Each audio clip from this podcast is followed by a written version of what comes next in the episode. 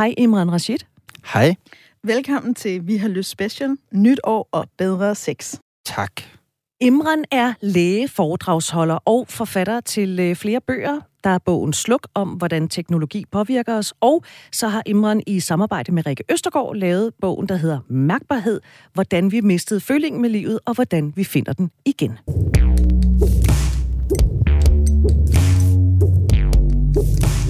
Og nu får du det femte af i alt seks råd til bedre sex. Og det lyder sådan her. Kys meget mere. Sex begynder ikke i soveværelset. Og nu tegner jeg lige et billede, som dig, der er i parforhold, måske med børn, måske uden, måske kan genkende. Forestil dig, I stod op om morgenen, der var lidt travlt. I nåede ikke rigtigt at sige hej til hinanden eller kigge hinanden i øjnene. I så lidt på mobilen, der blev tjekket nogle nyheder i løbet ud af døren. Du havde en tanke om måske lige at tjekke ind i løbet af dagen. Du nåede det ikke. I kom hjem fra arbejde, der blev lavet mad, der blev vasket tøj, der blev ordnet ting. Mailblakken blev lige klar en ekstra gang. I gik i seng. Så lå du der, din partner sagde, hvad skulle vi? Og hvis du nu minder om rigtig mange mennesker, som jeg har arbejdet med, så tænker du, øh, nej, eller tak. altså, jeg er slet ikke i kontakt hverken med, ja, hverken med dig eller mig selv. Så det bliver et øh, nej tak herfra. Og det er faktisk lige præcis det, vi gerne vil være med til at lave om. Fordi den gode sex, den begynder nemlig ikke der. Den begynder ikke i soveværelset. Den begynder ikke fem minutter før. Den begynder faktisk lige efter, i sidst har været sammen. Den begynder med måske at sige kærligt godmorgen under morgenkaffen, kigge hinanden i øjnene, kys farvel, måske med tungen, sende en besked i løbet af dagen. I det hele taget gøre noget, der skaber fløt, nærvær og god kontakt mellem jer generelt. Fordi når vi bygger lyst, intimitet og nærvær op, så er der en bedre energi, der er en bedre stemning, der er mere kærlighed, og så er der også en større chance for, at det bliver et ja, når vi ses i soveværelset. Imran, er det her et godt eksempel på, at vi i den tid, vi lever i, mister følingen med livet? Ja, det vil jeg sige. Jeg har øh, igennem øh, årene behandlet rigtig, rigtig mange øh, mennesker øh, for øh, det, jeg lidt vil kalde øh, et problemfyldt øh, liv, øh, der kun handler om øh, de tanker, der foregår i hovedet, men hvor man glemmer alt, hvad der ligesom er fra halsen og ned efter. Øh, og det handler jo egentlig om, at vi ikke kan slippe tankerne om, hvem vi er, bør, skal være osv., og det er først der, når man slipper tanken om alting, at man i virkeligheden kan få vagt de her følelser og lysten og instinkterne og alt det primitive, der jo i virkeligheden ligger og råder rundt under til live. Og nu spørger jeg måske sådan lidt storladent, er det der, man kan sætte sig selv fri? Det er i hvert fald der, man kan få skabt følelsen af at være fri. Jeg plejer at sige, at det er jo først i det sekund, vi øh, slipper tankerne om, hvem vi er og bør være og skulle have nået. Altså i det sekund, vi først mister den der sådan, øh, konstante trang til at, at kontrollere verden gennem vores tanker, det er først der, vi i virkeligheden mærker, hvad pokker det vil sige at være os selv. Fordi tankerne om, hvem vi er, og følelsen af, hvem vi er, det er to forskellige ting. Og det, Daisy, du beskrev for et øjeblik siden, det er vel i virkeligheden, Imran, et rigtig godt eksempel på mangel på nærvær i parforholdet. Ja, det er et liv, øh, der minder om en teoriprøve. hvor man glemmer, at det i virkeligheden mere handler om at køre bil, som jo er en helt anden oplevelse, end at sidde og svare på vejens uh, hældning. Hvad vil du gøre her, A, B eller C? Ikke? Det er jo sådan, vi lever en stor del af vores liv. Og det er i virkeligheden en teoriprøve, vi kun kan dumpe? Mm, ja, eller som bare er kønsløs på en eller anden måde. Der er ikke særlig meget fart og, og øh, følelser i at, at sidde og klikke på sådan en teoriprøve. Eller som vi måske består, men vi rent faktisk ikke får oplevet. Fordi rigtig meget af det her, det handler jo også om, at rigtig meget lyst og intimitet og kærlighed, og mange af de der ting, vi siger, vi gerne vil have. Vi vil gerne have forbindelsen, vi vil gerne mærke livet. Det kommer jo netop, når vi netop slipper lidt, som Imran også siger, i hovedet, og kommer ned og er til stede, og faktisk ikke tænker, jeg skal bestå den her køreprøve, jeg skal gøre det rigtigt, jeg skal svare rigtigt, men tænker, som du siger, jeg kører bil.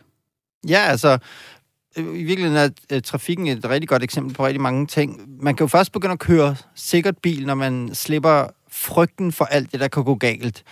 Mange sammenhæng, øh, når det handler for eksempel om sex, så øh, kommer der rigtig ofte øh, mennesker, også øh, nogle, der har vildt høje stillinger øh, ind øh, og har svært ved, altså er impotent. Det er simpelthen fordi, de simpelthen har det, jeg kalder en Excel-hjerne. Ikke? De kan simpelthen ikke droppe de der Excel-ark, og det, der jo så sker, det er, når de så også forventer sig at skulle præstere så bliver det en teoretisk øh, sådan en tankemylder øh, ting, hvor at øh, tankerne går i ring. Åh oh, nej, tænk hvis det går galt og så videre. Og så slipper man simpelthen ikke øh, grebet om de der tanker. og så er det, at man ikke kan få rejsning, eller ikke kan give sig hen. Og så bliver det jo sådan en øh, mekanisk tilstand, som alene er oppe i, i det forkerte hoved, skulle jeg til at sige. Altså, der hvor øh, jeg nogle gange har hjulpet folk øh, med at komme videre, øh, det er jo faktisk ved at udskrive potensbidler, men hvor jeg har sagt til dem, prøv at lægge den i skuffen. Du behøver ikke at bruge dem. Bare du ved, bare den del af din hjerne ved, at der er et troubleshooter, øh, altså der er, noget, der er en løsning, sådan så man kan få ligesom givet den der øh, del af hovedet et hold kæft til. Og det fører jo også meget godt op til det råd, vi har prøvet at give her i dag, nemlig hvis sex er noget, der foregår en gang imellem, som du går og ser frem til, og det kan jo være en god ting, men du skal præstere, og du har regnet ud, hvordan du skal være, og du vil gerne gøre de der ting, og det er sådan her, at du synes, den perfekte elsker, elsker inden skal være. Når det så er, at du vender dig mod din partner i soveværelset, så bliver det nemlig en kæmpe præstation, og det er svært både for mænd og kvinder. Det er faktisk svært for de fleste. Så hvis du i stedet for tænker, jamen sex begynder faktisk lige efter vi sidst har været sammen, med at du måske bare kigger din partner i øjnene og bare er et øjeblik og trækker vejret dybt. Det starter ved, at du husker at tjekke ind i hinanden. Hvordan har du det? Tag tiden til øjenkontakt. Tag tiden til at holde i hånd. Tag tiden til at give et kram. Lære at mærke din egen krop mere.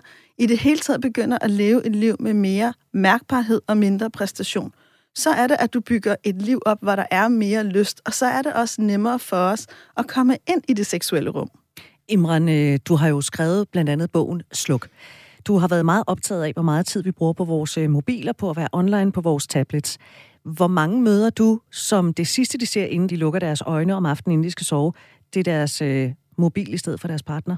Det gør alle langt de fleste. Og det er jo fordi, det er øh, et univers fyldt med kontrol, og som kun handler om os. Altså, det er jo sådan en lille skærm i lommen der, som altid fortæller mig et eller andet, der er interessant og relevant for mig. Men i virkeligheden siger man så også, at det er mere interessant end min partner? Jamen, det siger man ikke bevidst. Nej. Det er bare, øh, hvis ens partner også øh, er optaget af sin skærm, så har vi jo netop to mennesker, der ligger sammen hver for sig. Øhm, og, og, og nu sagde du, Daisy, at sex begynder efter sidste gang, man har været sammen. Måske skulle man i virkeligheden se det sådan, at det aldrig stopper. Måske er det i virkeligheden bare en understrøm af af alt muligt, som nogle gange handler om fysisk øh, samvær, nogle gange handler det om mm, psykologi, nogle gange handler det om øh, madpakker med, serveret med et øh, glemt i øjet, eller hvad pokker det nu kunne være, øh, hvor der er blevet lagt en agurk det forkerte sted, eller hvad fik jeg?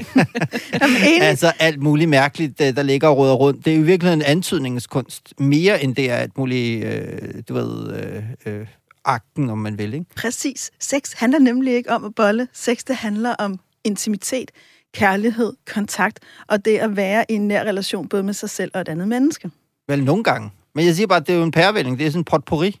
Ja, præcis. Mulige, øh... Men jo bedre kontakt du har, desto bedre får du også koordineret aftensmaden og får husket hinanden på at slukke mobilen, og i virkeligheden får gået ind i de rum. Ja, men nogle gange så tænker jeg jo også bare, altså der er jo også øh, i mange sammenhænge, hvor der ikke er, altså igen, skal kunne rumme hele paletten. Præcis. Nogle gange er det bare et hurtigt skud i bøssen, eller hvad man skal kalde det, og så... Absolut. Og altså, det er vel sådan, jeg tænker, øh, fordi hvis man bygger det op til, at det skal være den der romantiske forestilling, og vi skal have og det skal være på en bestemt måde, så tror jeg også, man gør det super svært. Så er det lidt som at, altså, så er det jo ligesom perfekthedskultur, ikke? Så skal livet være på en bestemt måde. Og det er faktisk lige præcis derfor, jeg siger, at det netop ikke begynder i soveværelset, mm. men alle mulige andre steder. Fordi at der er meget mere plads til et hurtigt skud i bøssen, når det netop er, at vi har en god kontakt og kan mærke både os selv og hinanden, så er man simpelthen bare mere parat. Mm. Og ja, så er der vel også den med forskel øh, imellem partnerne. Altså, at det, det er jo ikke altid, at øh, de der, øh, ja, hvad skal vi kalde det, øh, seksuelle biorytmer, de er synkroniseret. Øh, og det skal man jo... Jeg læste engang et forsøg om et par, der havde øh, simpelthen besluttet sig for at dyrke sex hver dag i et helt år. Uanset? Ja, altså simpelthen for at gøre det til en vane. Øh, og det er jo interessant, fordi det, der jo også sker under den der udveksling, det er jo, ens øh, følelsesapparat bliver jo på en eller anden måde synket op med hinanden, ikke? og så er det lige pludselig meget lettere at få tingene til at glide i hverdagen, hvis I forstår sådan en lille en. Så hvis man skulle opsummere på det, så kan man sige, at øh, det, du giver opmærksomhed, og det, du prioriterer, det er det, der gror og blomstrer i dit liv. Så herfra lyder der en opfordring til at kysse meget mere, være i bedre kontakt.